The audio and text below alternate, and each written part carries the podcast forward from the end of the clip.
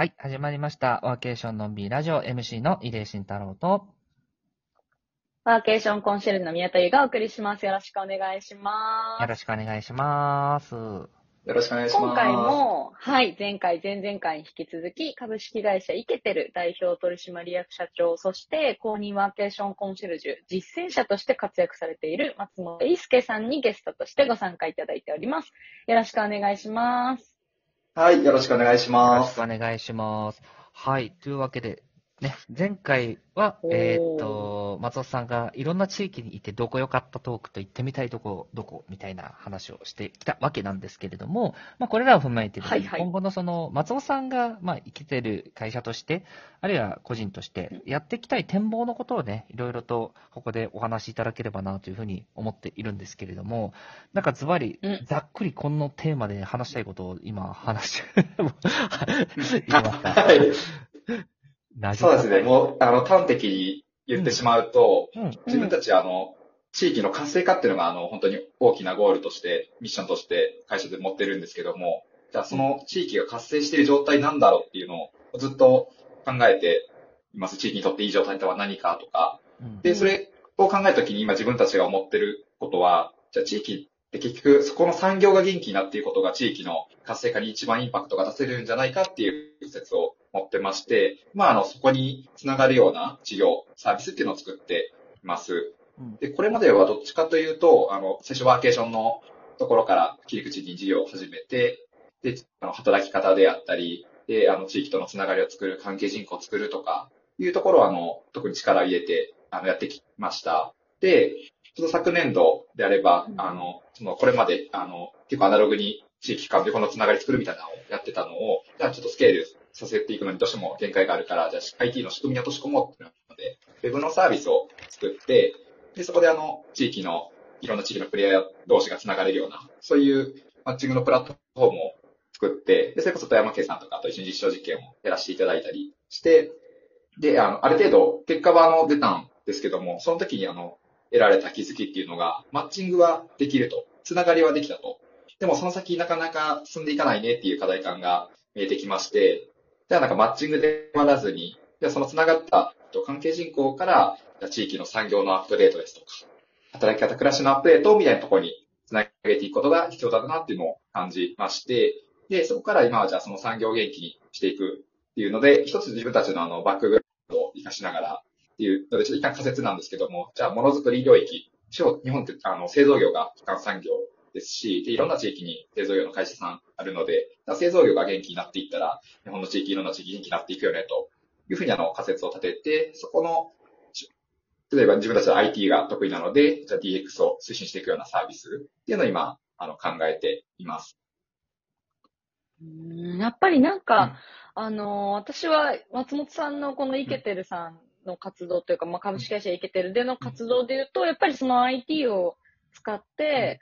あのー地域の人たちのお困りごととか、なんかもっとこうなったら、あの、皆さんにとっていいんじゃないかみたいなことを解決していくっていうイメージがやっぱすごく強いですね。今おっしゃっていただいたことと重複するかもしれないはい。ありがとうございます。そうです。一つは本当にもう今のリアルタイムのお困りごとを解決するっていうのはやりたいことの一つで、で、もう一つ、あの、これをやってる理由の一つが、もっと地方とか地域って、あの、面白い仕事、いけてる仕事を作りたいっていうのは増やしていなと思ってます。で、第三とかだったら、どこでもやっぱ移住者増やしたいとか、若い人に来てほしいって言っているところ多いかなと思うんですけども、それって、今でも、じゃあそのためどうするかって言ったら、いろいろ PR 活動頑張ってるんですね、自体さん。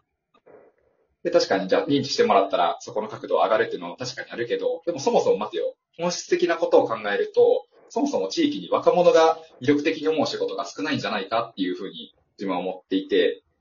伝統的な産業とか地場の産業で、あの、本当に立派なお仕事されている方々、会社さんっていうのはいっぱいあるんですけれども、じゃあそれがなんか若者から見たときに、じゃあそれがあの、魅力的に映るか、これから成長していく市場の産業なのかとか、働き方は働きやすいのかとか、そういう観点で見たときに、まだまだ改善できる余地があるなと思っていて、で、なんかそういう若者って結局東京にしか行かないんですよね。それってすごく面白くないし、僕はいろんな地域見てきて、いいとこいっぱいあるのに、じゃあなんか仕事がないばっかりに、じゃあ東京にしか選択肢がなくなるって、面白くもないし、なんか日本全体にとってすごくもったいないことだなって思ったんですよ。だから自分たちはあの、IT っていう、あ一つの手段でしかないんけど、そこを通して、じゃあ地域の今の困りごとを解決しましょう。で、もっとあの、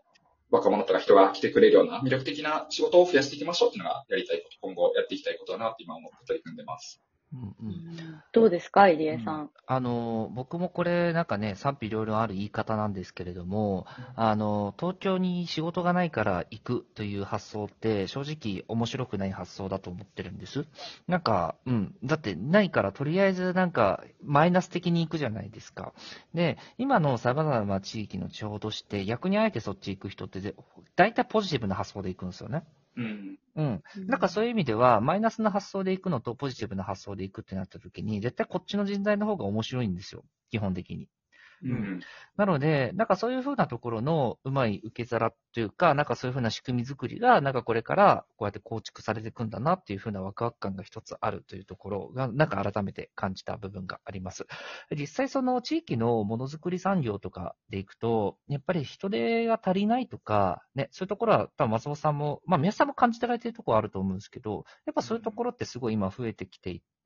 ものすごいいい産業なのに、で、私、じゃあ経営状況を見てもめちゃくちゃいいし、なんだけど、単純に人手が足りないから終わっちゃうみたいなケース、ちょっと増えてるんですよね、こういうのが。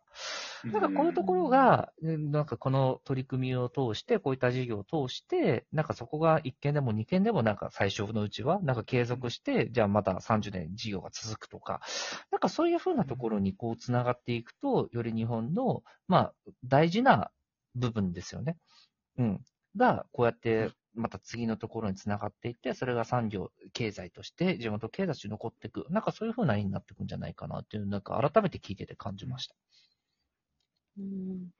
なんか私はやっぱりその富山っていう地元の産業で、やはりそういうものづくりとか、あとこう何十年も何百年も継続されてる職人さんとかの町がやっぱりいくつもある県でもあるので、まあもちろん他の地域でもあると思いますけど、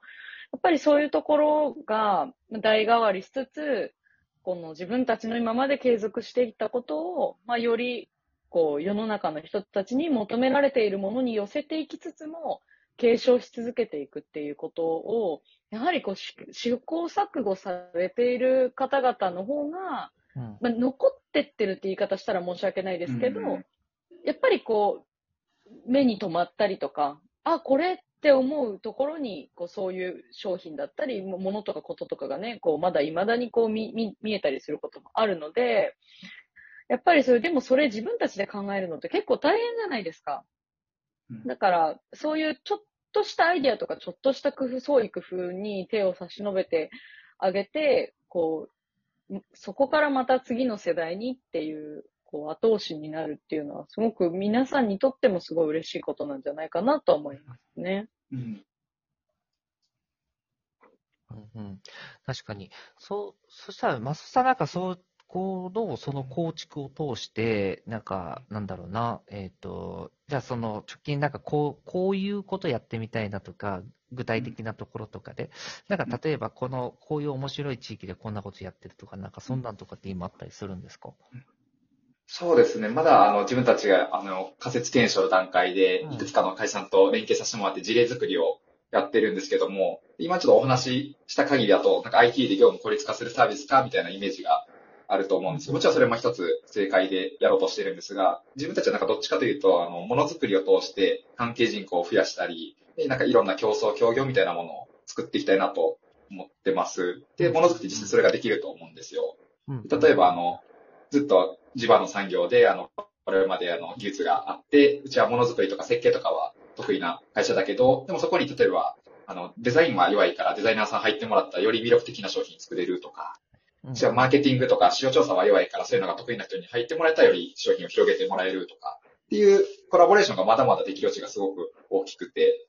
そういうのを通して、じゃあ、あの、地域を超えてつながりを作るとか、で一緒に仕事をして、お互い、あの、耳になるみたいな、なんかそういう世界観を作りたいなっていうのは、あの、すごく思ってます。あ、なるほど。なんか、沢江って言ったことあります？うん。あ、はい、メガネのそうそう。有名な。あそこがね、なんか今喋っ、松本さんが話されてる結構理想形してる地域なんじゃないかなってなんか率直にん。聞いてて感じていて、なんかリスナーの方も初めて聞く地域かもしれないですけど、福井県の鯖江市ってところがあって、メガネの産地でもあり、越前漆器の産地でもあるんですけど、今その、今私おっしゃってたものづくりのところっていうのを社長が代替わりとかして、すごいデザインとかこういうのをどんどんやっていって、今の時代には、例えば、伝統工芸って普通に作ったら、食器を、食洗機入れられないけど、それを入れられるようにするとか、だからそういう細かいところで、今結局指示を受けているとかっていうので、うん結局仕事があるから、やっぱ若い人来るんですよね。ものづくりでも。うん。っていうので、福井県で唯一人口増の自治体になってるっていう。うん。まあそれは北陸新幹線で駅ができないっていう地域だけど、もう関係ないっていう状態まで来ちゃったんですよね。うん。なんか、なんかそういうふうなのがなんかすごい、なんか多分一例としてはそういう地域っていうのがこれからこう増えていくってところが理想像なんだろうなっていうのを、ごめんなさい、なんか僕の話になっちゃってるんですけど、うん。なんかそういうのなんか改めて感じたところがあるんですが、宮津さん最後どうですか？いやなんか私もサバエってやっぱそういうイメージがあって、え、うん。何？サバエって何？みたいな感じだったんですけど、やっぱそういうふうに、こう私、全然知らない私にでも、あ、サバエってさ、今なんか盛り上がってるよねみたいなのを友達とか周りの人から聞いたりとか、なんかサバエでなこういうイベントやってるらしいよとかってすごい聞くようになったので、あの、そういった、なんだろう、そのものづくりからの発展で、こう知ったところに、例えば楽しそうだからって言ってイベントが起こってたりとか、人が集まる催しがあったりするところまでなっていて、なんかそれこそね、新幹線止まる止まらないとか関係なく人が集まる街にどんどんなっていってるんだろうなっていう印象がありますね。うん。なるほど。ありがとうございます。おそらく松本さんがこういう地域をこれからどんどんね、ボコボコボコボコ一緒にこう作っていくんだろうという未来予想ができたところで、今日のラジオはこれで終了したいと思います。松本さん3回ありがとうございました。はい。ありがとうございましはいた。めちゃめちゃ楽しかったです。はい。また次回のラジオでお会いしましょう。では、バイバーイ。